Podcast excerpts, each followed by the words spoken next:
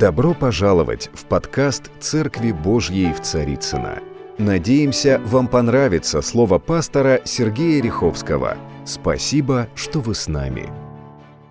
Мы начинаем такую важную тему о вере, потому что главная проблема многих сегодня, даже людей верующих, слово «верующий» означает там корень слова «вера», то есть мы веруем. Есть два понятия о вере. Вера как некое, скажем, заявление, во что я верю. Некая констатация факта. Вот я верю в вечную жизнь, я верю в Бога, я верю там, в ангелов Божьих, в вечный суд. Ну, там можно перечислять все каноны веры, да. А есть вера, которая живет внутри человека. Казалось бы, слово одно, но смысловая нагрузка разная. Поэтому мы исповедуем нашу веру, евангельскую, христианскую веру. Мы знаем наши канонические установления, заповеди, правила нашей веры. Но блажен, кто верует. И это не просто правила, не просто заповеди, а это образ нашей жизни, который находится внутри каждого из нас. В прошлый раз я проповедовал о Дне Пятидесятницы, о Дне сошествия Духа Святого, рождения Церкви Христовой. И без Дня Пятидесятницы наша вера была бы крайне незначительной, она была бы слабой, потому что не было бы того, что ее питает.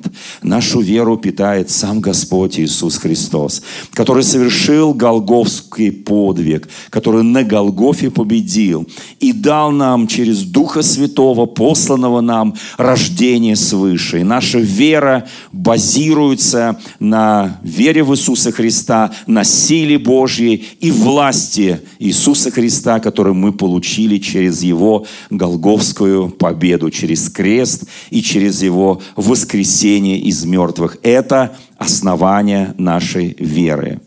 Конечно, слово «вера», слово это оно, а вера это она. У меня вопрос, есть ли в нашем собрании сегодня святых на первом-втором этаже кого-нибудь из драгоценных сестер, кого зовут Вера? Нету. Есть. И на первом служении была одна единственная сестричка. А Надежда, есть имя Надежда? Чуть-чуть побольше. А имя Любовь? Тоже нет. Может быть, на втором этаже найдется какой-нибудь такая драгоценная сестра, которая так имеет такое имя Любовь. Но заметьте, у нас много разных имен. В данном случае женских. Но как-то Верой сейчас особо не называют. И Любовью тоже.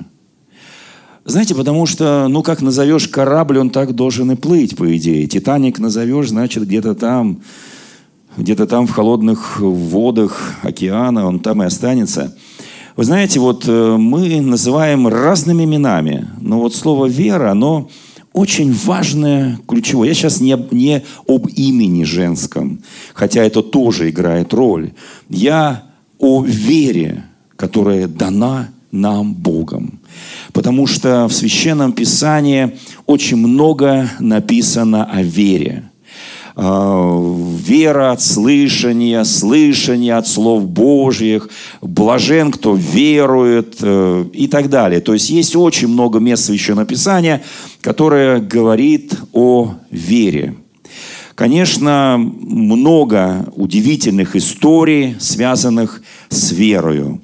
Когда человек верит или когда он не верит.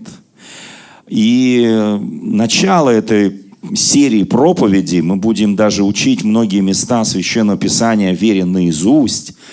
Потому что, знаете, есть пища духовная, которой мы питаем свой дух. Помните, у колодца самарийского, когда апостолы вернулись к Иисусу Христу, а он в это время уже поговорил с самарянкой и открыл ей тайну божественного откровения о живой воде, которой она напилась там же, и этим самым стала первой благовестницей, первой проповедницей Евангелия. Они пришли с едой, которую они купили, и они говорят: «Господи, вот еда, ешь».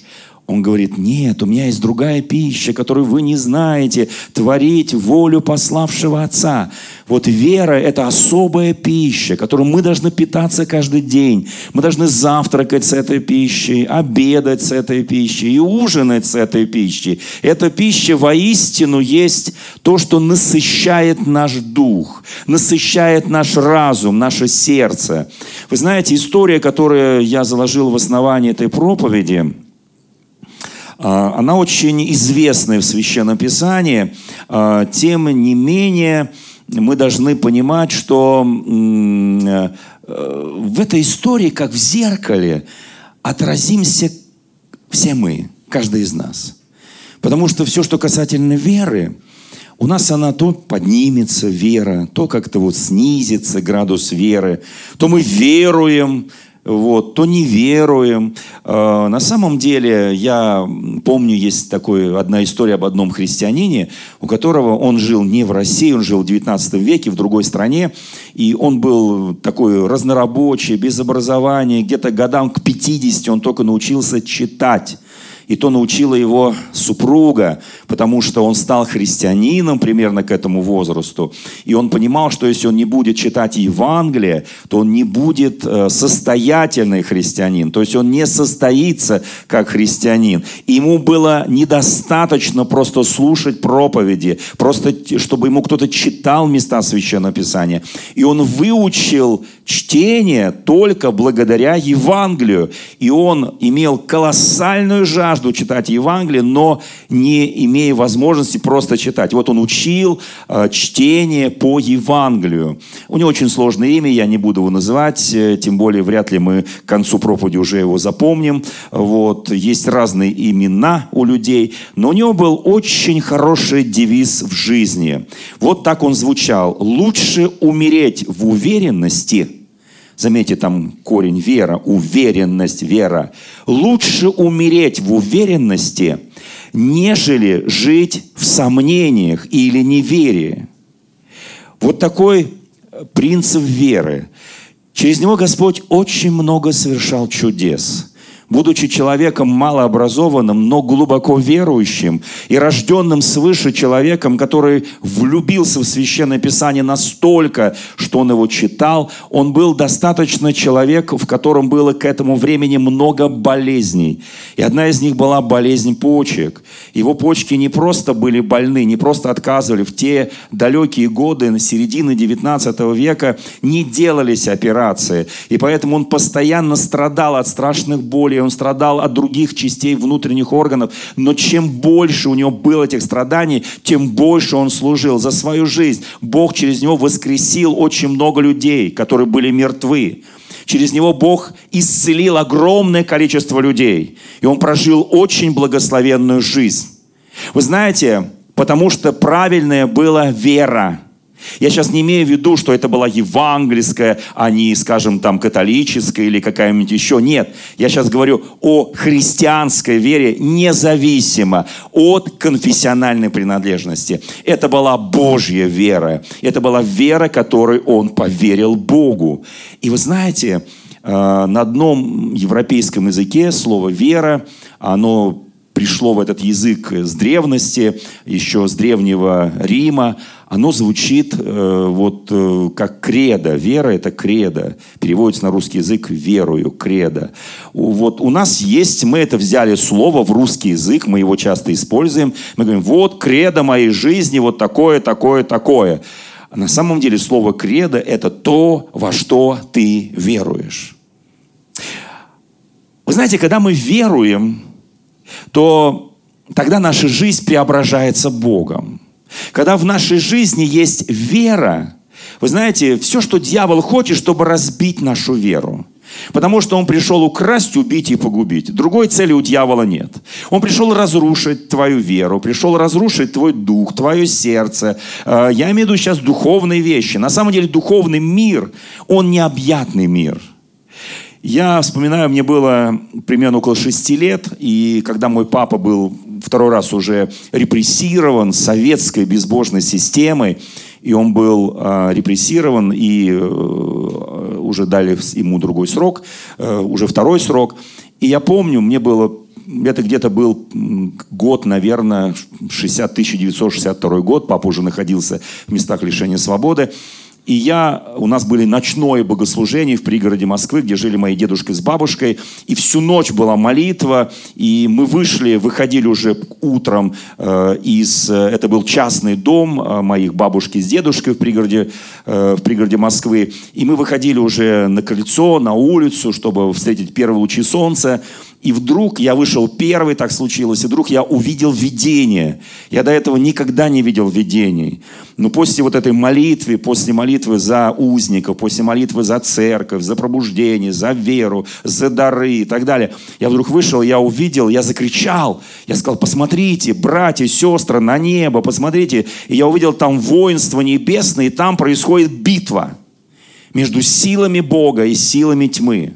Я увидел воочию, это длилось несколько минут, я увидел это удивительное видение. Я просто кричал от радости, говорю: посмотрите!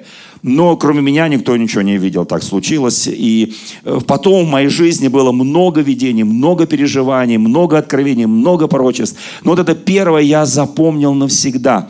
И вот тогда Бог открыл мне, что мир очень духовен. Мы часто видим глазами физическими. Для физических глаз не надо веры. Мне не нужно верить, чтобы убедиться, что вот это кафедра. Мне не нужно верить, чтобы убедиться, что вот это синтезатор. А вот это стул, на котором сидят драгоценные братья и сестры. А это вот драгоценные братья и сестры, которых я вижу своими глазами. И мне не нужно в это верить. Я просто смотрю и вижу. Поэтому в естественном мире вера нам не особо нужна. Но когда мы переходим в сверхъестественный мир, мы начинаем понимать, что без веры, как написано в Священном Писании, Богу угодить невозможно. И всякий, приходящий к Богу, должен веровать. Не только в то, что Он есть, а что Он всякому верующему воздает благодатью своей, по его же, собственно говоря, вере. Потому что блажен, кто верует, Иисус сказал, и кто не соблазнится обо мне. Как очень важно, когда мы веруем. Чем отличается человек верующий от неверующего? Верующий всегда уверен. Он всегда знает путь, он знает, как идти, он знает, куда идти. Он знает, зачем он живет, почему он живет. Он в абсолютном доверии к Господу живет. А неверующий, он боится многих вещей, он боится смерти, он боится проблем, он боится испытаний, трудностей, он всего боится, потому что он не знает будущего. А верующий человек, он знает будущее, он знает путь, потому что Иисус Христос есть путь, истина и жизнь. Вот почему я верую в Иисуса Христа, потому что Он знает путь, Он знает волю обо мне. И когда я в Нем, то я начинаю тоже знать Его волю в моей жизни. Это очень важно. Вы знаете, есть одна история, когда Иисус Христос после преображения, Он был на горе преображения, с тремя учениками, Он спускается вниз с горы преображения. Об этом написано в некоторых Евангелиях. В данном случае мы прочитаем Евангелие от Марка в 9 главе. Об этом пишут и другие евангелисты.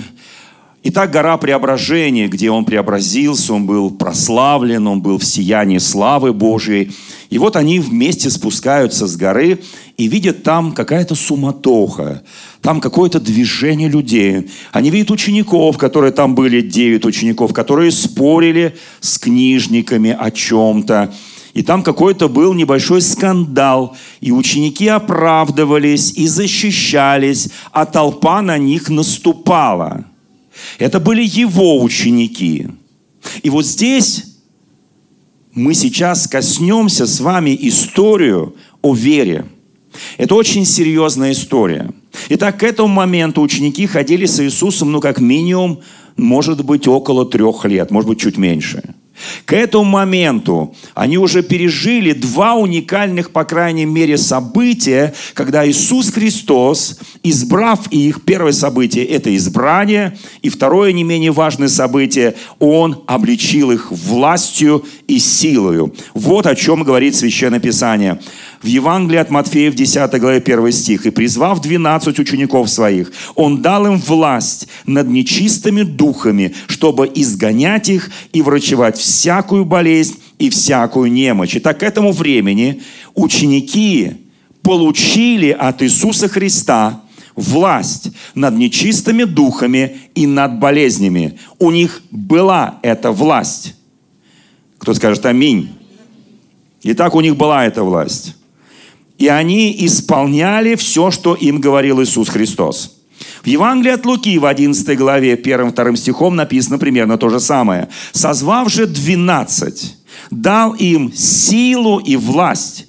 Здесь евангелист Лука усиливает значение, что сделал Иисус. Если в одном Евангелии написано, Он дал им власть, то здесь написано, Он дал им и силу, и власть. Я поясню, в чем разница. Поднимите руку, у кого есть машина, автомобиль. Есть?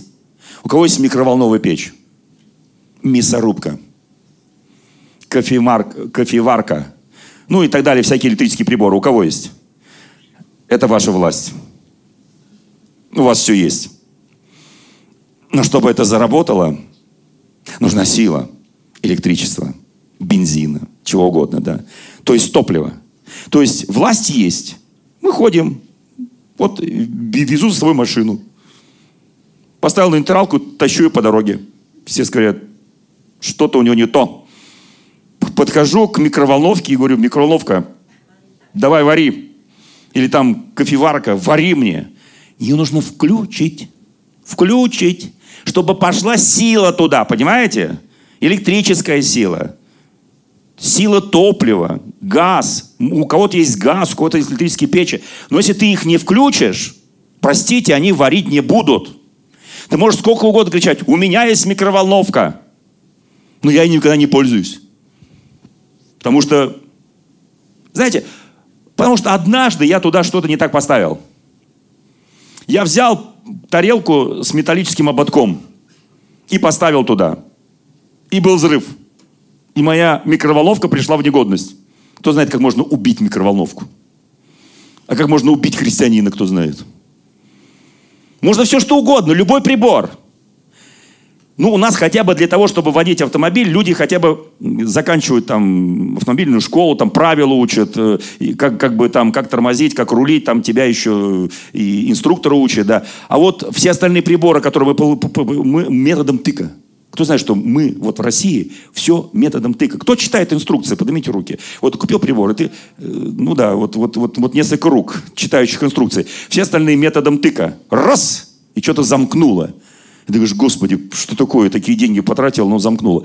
А потому что ты не читаешь инструкцию. Чтобы правильно пользоваться властью и силой Божьей, нужно читать инструкцию. Эта инструкция называется Библия, Евангелие, Слово Божье. Если я не читаю инструкцию, я буду делать методом тык, потом говорю, Господи, что-то там замкнуло, что-то рвануло. Господь, ну я же рожденный свыше, Ты же во мне, я в Тебе. Вообще мы как бы одно. Бог говорит, да, все правильно, но почитай инструкцию. И когда Иисус спускается с этой горы преображения, ученики, что-то у них замкнуло. У них есть и власть, у них есть сила. Но в Писании написано, что мы поднимаемся из веры в веру, из силы в силу. Многие так рассуждают. Я был православным, теперь я стал католиком. О, я поднялся на одну ступень выше. Потом я стал евангелистом, я еще поднялся. Глупость все это. Можно быть католиком, можно быть православным, можно быть евангельским, можно быть протестантом, обладающий силой и властью и рожденным свыше человеком. Я верю в это. Я встречал огромное количество верующих иных конфессий, которые рождены свыше, у которых есть и власть, и сила Божья. Вы знаете, чем мы отличаемся от мира? У нас есть власть и сила Божья. В миру этого нет. В миру есть все остальное. Но нет вот этой духовной власти. Она нам дала, эта власть. Вопрос, как мы пользуемся? Итак, ученики пребывают там на горе с Иисусом. Потом трое спускаются, такие, знаете, напыщенные, немножко горды. Вот они были с Иисусом. Они видели Его прославленного. Они спускаются все вместе, присоединяются к этим 9. И что происходит? И те 3, и эти 9 оказались неспособны, услышьте меня, неспособны разрешить проблему, которая там возникла. У них были инструменты, У них была власть и сила. Но Писание говорит, что мы должны подниматься из веры в веру, из силы в силу. Потому что есть вещи, которые решаются на этом уровне. Есть вещи, которые на этом. Есть вещи, которые на этом. Есть вещи, которые на этом. И невозможно вот на этом уровне решить вот эти проблемы. Нужно вырасти до этого уровня. Это познание Христа. Это хождение в силе и благодати Святого Духа. Мы должны вырасти, и потом, когда ты говоришь: «Господи, я попробовал, у меня ничего не получилось». Вот они стоят там все 12, и они пытаются изгнать из этого мальчика, который привел папа. Мальчик, как папа думал, что он просто болеет, у него там есть, он немой, он глухой. И это произошло с детства, и он просит апостолов: «Изгоните вот этот дух немоты и глухоты». И апостолы ничего не смогли сделать. А разве так не бывает с нами? По каким-то мелочам у нас что-то получается. Но чуть выше вызов, чуть сильнее проблема, чуть больше обстоятельства и испытания, и ты уже тормозишь.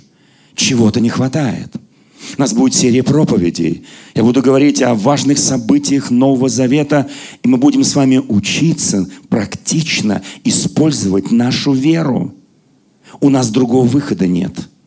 Иначе, кроме морали, каких-то нравственных вещей, каких-то ценностных христианских вещей, да мы ничем не будем отличаться от мира. Мы только чище, мы только лучше. И все.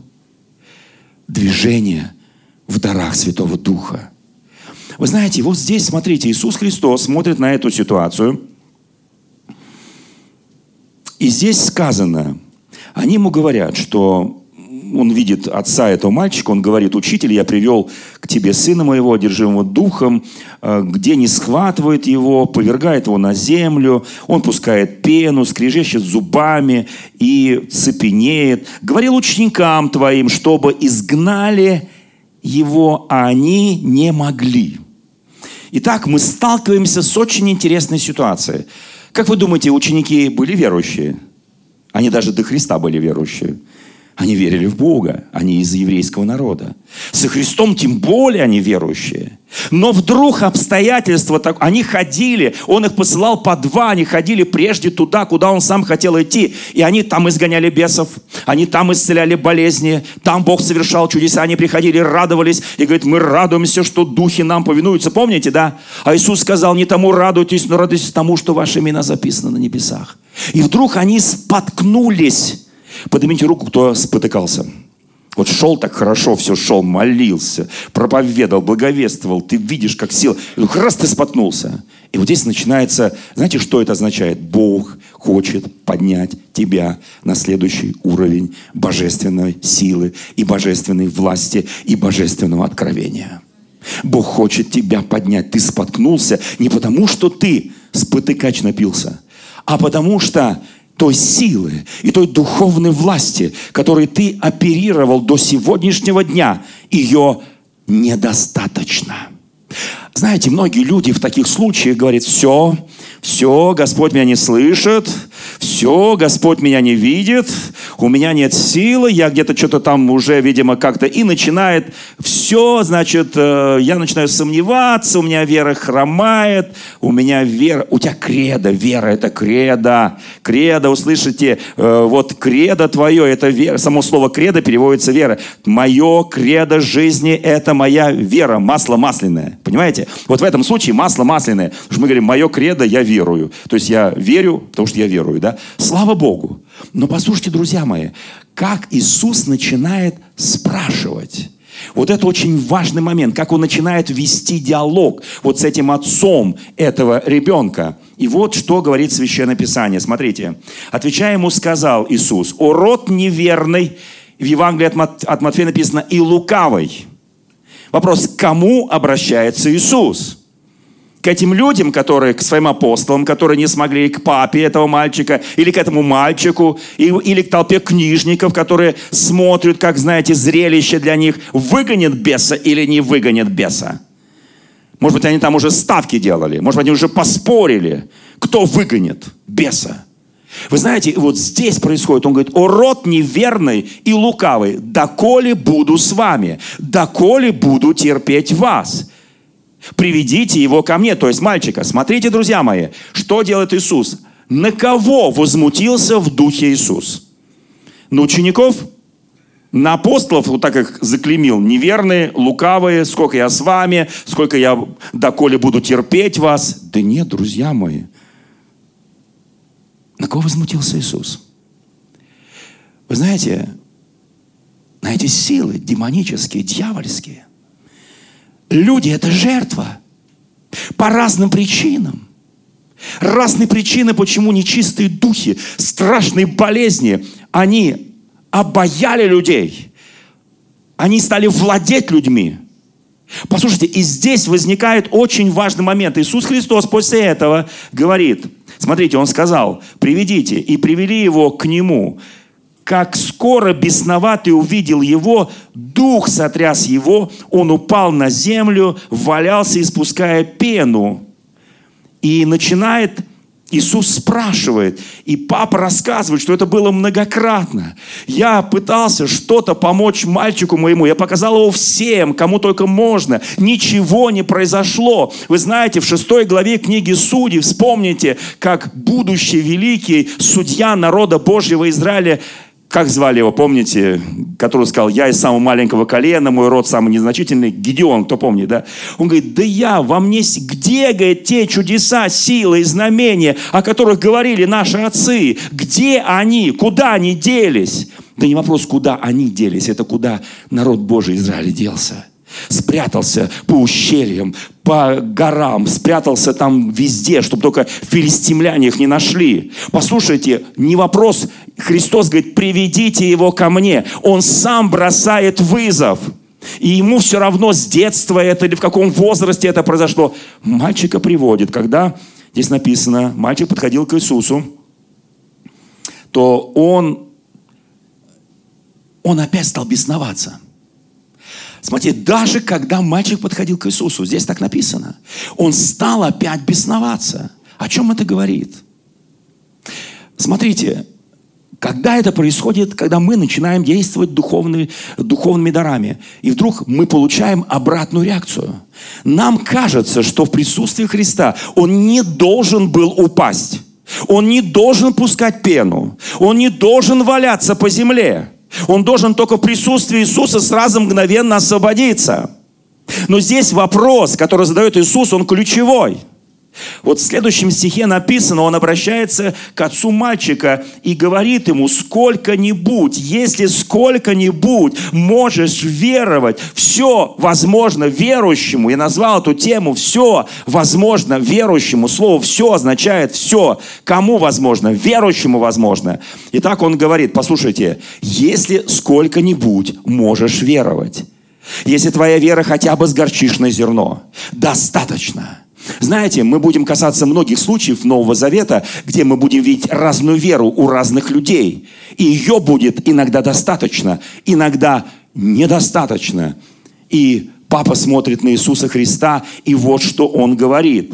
Отец отрока сказал, воскликнул со слезами: «Верою», то есть он уже плакал тотчас, мгновенная реакция, мгновенный ответ. «Верою, помоги моему». Он говорит: «Кредо, Господи, я верую, но помоги моему неверию». Это примерно состояние и апостолов, которые в этот момент стояли и смотрели, чем все закончится. Нет, они не сомневались, что Иисус Христос изгонит, но им было интересно, потом мы это узнаем, почему они с этим не справились. Знаете, мы иногда опускаем руки и говорим: «Господи, это не про меня, у меня нет достаточной власти, достаточной силы, и я вообще устал, я слаб, я вообще много раз стал падать, мне тяжко идти за Тобой, у меня заканчиваются силы, я уже не могу, Господь». Вы знаете, друзья мои, и дьявол говорит: «Да-да, ты слабый, ты не можешь, ты никогда не поднимешься на следующий уровень власти, у тебя никогда не будет следующего уровня силы, ты ничтожество, лежи тихо, не двигайся». И ты начинаешь не двигаться. Послушайте, знаете, вот здесь Иисус Христос скажет фразу в следующем стихе, очень важную. Я хочу, чтобы мы ее услышали. Иисус, видя, что сбегается народ, запретил духу нечистому, сказав ему: «Дух немой и глухой, я повелеваю тебе выйти из него». И дальше он сказал: «И впредь не заходи, не входи в него». Как интересно. А что, если Иисус изгоняет? Есть возможность, что нечистый дух, глухой, немой может вернуться? Да. Это видно из контекста. Впредь. То есть Иисус Христос повелевает. У нас с вами есть такая же власть. Повелевать. Только на каком она уровне? Знаете, есть 11 глава Евангелия от Луки, где написано, когда сильнейший связывает сильного. Кто помнит эту главу?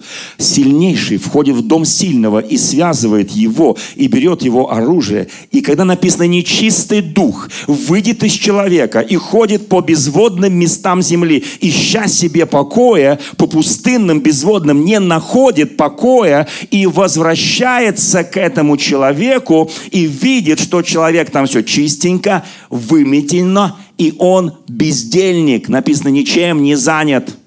Знаете, в чем проблема наша бывает? Мы так восхищаемся. Господи, какие помазанники. О, Господи, какая церковь. О, Господи, какие служители. О, Господи, какие благовестники. О, Господи, какие пророки. Какие люди, видящие видения. А я стою в стороне. Ты не зритель. Ты участник, и ты не в стороне стоишь, ты царственное священство. Услышьте меня, пожалуйста, друзья мои. Каждый человек в Иисусе Христе имеет власть и силу действовать сообразно тому, что здесь написано. Устаем. Знаете что, кто... Есть такая песня о стервятнике. Кто же такой стервятник? Ну, стервятника тот, с ним встречался, виделся со стервятником. Стервятник. Орел – это семейство орлиных, стервятник. Он же падальщик. Почему? Стервятник, посмотришь, такая грозная птица. Там размах крыльев по 2 метра, такой страшный клев, такие когти, стервятник. Но вот что о нем говорит словарь. Стервятник никогда... Запомни, никогда не нападает на живое животное. Никогда. Так говорит словарь. На слово стервятник. Никогда. Он садится только на то, что уже не шевелится. Это очень важный момент. Почему? Потому что он, несмотря на свой грозный орлиный вид, он трус. Он трус. Услышьте меня, пожалуйста, вот это вот грозное животное, птица, которая вот разрывает там плоть всяких уже погибших животных, он оказывается трус. Дьявол, он такой же трус. Он никогда не садится, он боится живого христианина, в котором хотя бы что-то шевелится. Потому что он трус. Потому что он пришел украсть, убить и погубить. Какие слова-то интересные, да? То есть превратить тебя в трупа. В духовного трупа. Чтобы ты ничего не делал. Чтобы ты не возлагал руки. Чтобы ты не молился. Чтобы ты не использовал власть и силу Христа. Чтобы ты вообще не шевелился. Вот его образ жизни. Если вы упали плашмя, а вокруг вас там летают стервятники. Продолжайте двигаться, советует вот этот справочник. Шевелите хотя бы ногой или хотя бы пальцами рук. У них очень хорошее, у стервятников, орлиное зрение. Дайте знать, что вы живы. Продолжайте двигаться и ползти. И он никогда на вас не сядет. Но как только вы прекращаете всякое движение, и он думает, что вы уже духовный труп. Знаете, продолжай в духовной жизни, как бы тебе не было трудно, двигаться.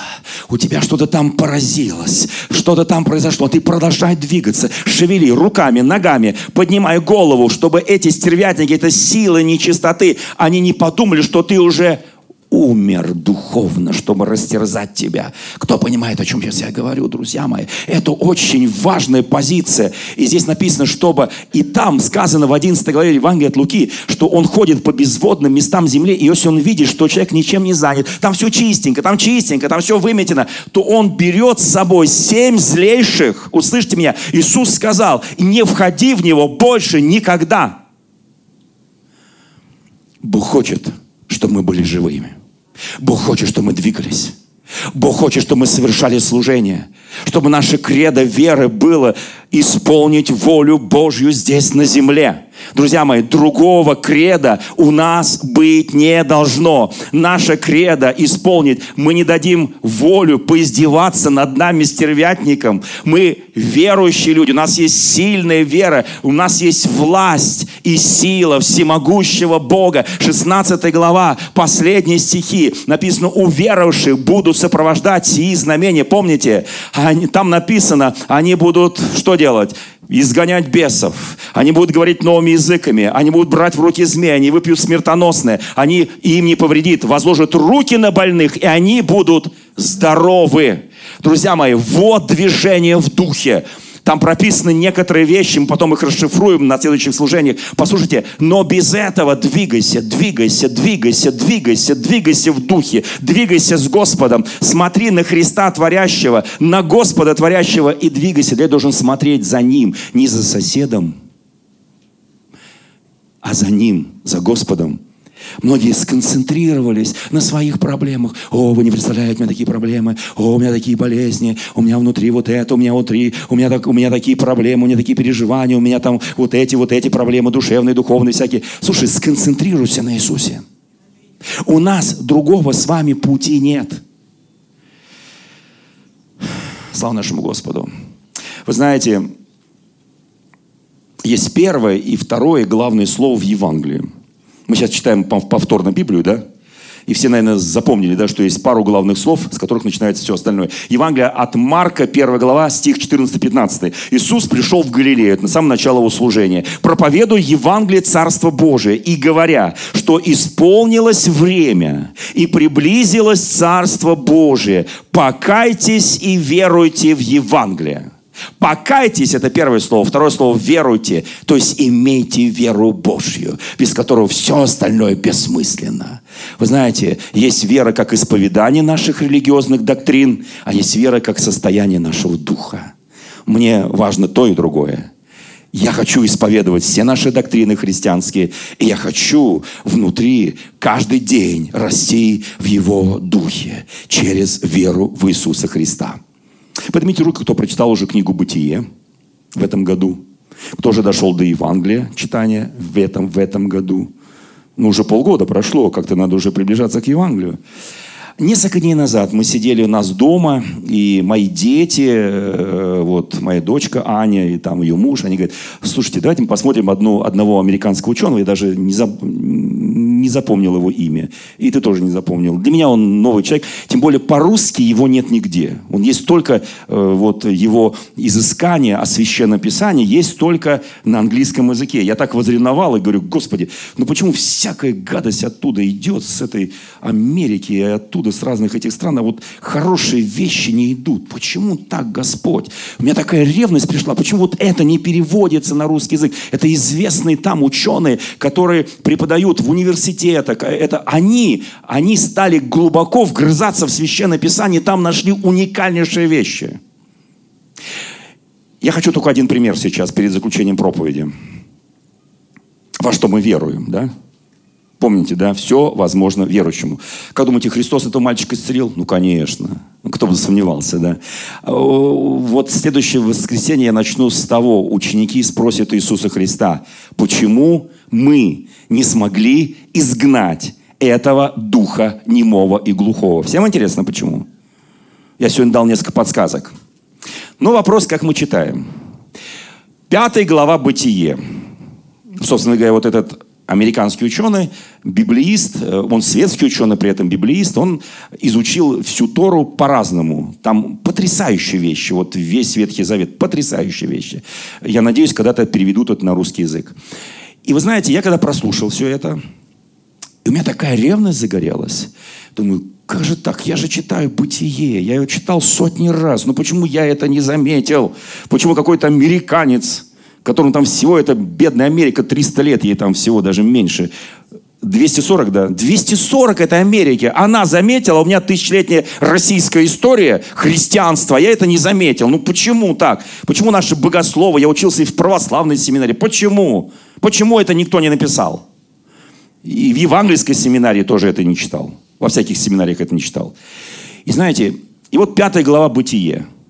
«Бытие», самое начало, 5 глава. Я всегда эту главу пробегал.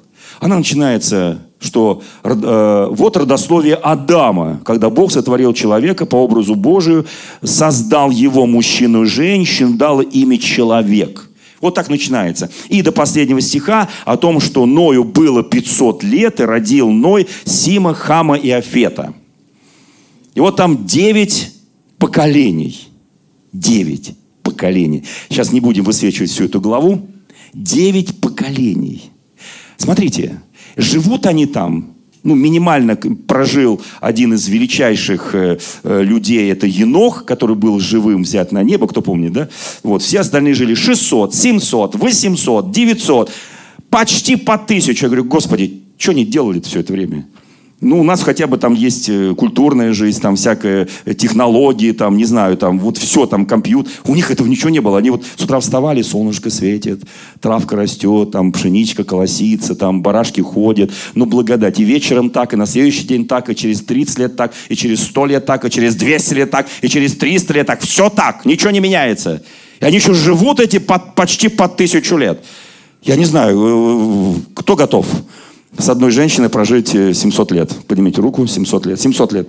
700, 700. Я повышаю ставки. 800, 800, 800. Я могу начать со 100, но я так вас милую. Кто готов с одним мужчиной прожить 700 лет? Драгоценное. Слава Богу.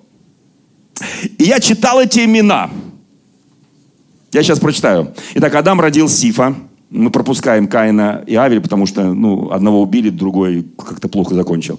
Потом 3-й сын был Сиф. Итак, здесь перечисляются именно эти имена. Вот в 5 главе только эти имена. Итак, Адам рожает Сифа, Сиф Еноса, Енос Кайнана, Кайнан Мелилиила, Мелилиил Иореда, Иорет Еноха, Енох Мафусала, Мафусал Ламеха, Ламех Ноя. Все. Как интересно, правда? Целая глава. Какие-то имена еврейские. Целая глава. Зачем она нужна? Как вы думаете, зачем? Вот читаешь и читаешь, читаешь, и это пожил столько, и прям какой-то такой духовная зависть. А почему я вот живу как-то вот несколько меньше? А они вот так вот, да? У нас такая сейчас жизнь интересная, все вот так вот бурлит, там такой хай-тек везде, все они... А потом я начинаю думать, хорошо. Когда я посмотрел эту программу, я взял еврейский древний словарь имен.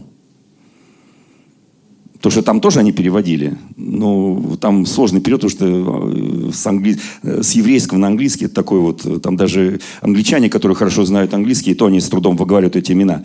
Я просто взял, подставил под каждое имя из еврейского, древнего еврейского словаря вот эти имена. Вот что у меня получилось. Адам – человек, Сиф назначен, Енос – смертный. Итак, еще раз читаю, да? Каинан – печаль, Мелилил – благословенный Бог, Иорет сойдет вниз, Енох – обучение, образование, учение, Мафусал – его смерть принесет, Ламех – отчаяние, Ной – утешение. Потом я взял, прочитал только русские слова. Человек назначен, смертный, печаль, благословенный Бог, сойдет вниз, будет давать учение, его смерть принесет отчаяние и утешение в конце. В этой 5 главе только имена людей изложена вся библейская история. В одной единственной главе вся библейская история. Это пророчество в именах. И я подумал, Господи, теперь, когда я буду читать все, что касательно веры, Все, что касательно духовных, я должен вгрызаться в эту тему. Я должен сказать: Господь, я хочу знать глубины Твоего Слова, глубины Твоего откровения. Здесь вот пришла реклама о том, будет учение, как пророчествовать, как ходить в духовных дарах. Мы говорим: да, это не до меня, это пускай там вот пастыри собираются, там кому-то что-то порочат, другу. Нет, это для всех. Это для всех. Я хочу, вот как я раньше не вгрызался в эти имена, но я понимал, там Сара, Бог ей изменил имя, там Авраам, вот, отец, а потом отец множества, там одну букву добавил. И потом я понимал, Савл, Павел, ну это так, мы знаем, они у нас на слуху. Но чтобы вот так закодировать в одной главе всю Библию, и я понимаю, что древние евреи, когда читали, они понимали о том, что они читали. Вот почему они ждали Мессию. Независимо от того, что сказал Моисей, что написал Давид. Независимо, они ждали Мессию. Я очень хочу, чтобы мы глубоко вгрызались в Слово Божие и питались не только духовным молоком, а питались мясом Слова Божьего, чтобы каждый из нас, каждый христианин, каждая христианка на своем месте исполнили то, что написано в 16 главе Евангелия от Марка: уверовавших же будут сопровождать сии знамения. Послушайте, каждого там не стоит, но мы должны возрастать каждый день в вере, в познании, в силе, во власти Божьей. Это путь, которого другого быть не может. Мы сейчас с вами попробуем помолиться. У нас осталось несколько минут. Вы знаете, у нас второе и третье служение идет 2 часа. Кто знает уже? Потому что нам не хватало 1,5 часа. Ну, утреннее служение, кому нравится 1,5, приходите на утреннее служение на 9 утра. Но мне нравится 2. Не, мне нравится 1,5. И даже час нравится. И даже 5 минут с Богом нравится. Но 2 лучше. Послушайте, друзья мои, мы сейчас с вами потренируемся. Уверовавших будут сопровождать сии знамения. Именем моим будут изгонять бесов. Но я здесь бесноватых не вижу, слава Богу. Что они еще будут делать? Будут говорить новыми языками. Что они еще будут делать? Они возьмут руки в змей. Не только настоящих, но и есть такие змеи, люди-змеи, что... Ну, это я буду говорить не в этой проповеди, у меня просто нет времени. И они смертоносно выпьют. Смертоносно можно выпить не только питье. У нас кто там сейчас вот лежал в больнице, там целый перед своим туром по всей России? Один известный, Барри Алибасов. Он, оказывается, ничего не пил. Это был розыгрыш. И вся страна смотрела, он выпил смертоносное. И его... Он пил, да. Но он на днях признался, что он ничего не пил, что это была подделка. Хорошо, хорошо, пускай выступает. Мы же не против. Но его родственники все раскусили. Был. Воскрес. Барри Алибасов. Слава Богу. Может быть, он глубоко верующий, я не знаю, не хочу его судить. Но я сейчас не только говорю об отравах. Я говорю о реальных вещах. То, что может тебя оторвануть по жизни. Ведь любое место Священного Писания, оно понимается не только буквально, но понимается и аллегорически. Мы буквально никто змей всерьез не берем. Я не видел никого в зоопарке. Он говорит: змейка, иди ко мне, вот я хочу проверить свою веру. Или налейте мне, пожалуйста, стаканчик... Чего там? Серной кислоты. Я проверю свою веру. Ну, в трезвости, в здравости ума. Или прийти в психушку, соберите мне всех одержимых дьяволом. Я тут сейчас с ними погоняю бесов. Ну, никому в твердом сознании это не приходит. Правда, друзья мои? Дорогие друзья, спасибо, что были с нами. И до встречи на следующей неделе на подкасте «Церкви Божьей в Царицыно».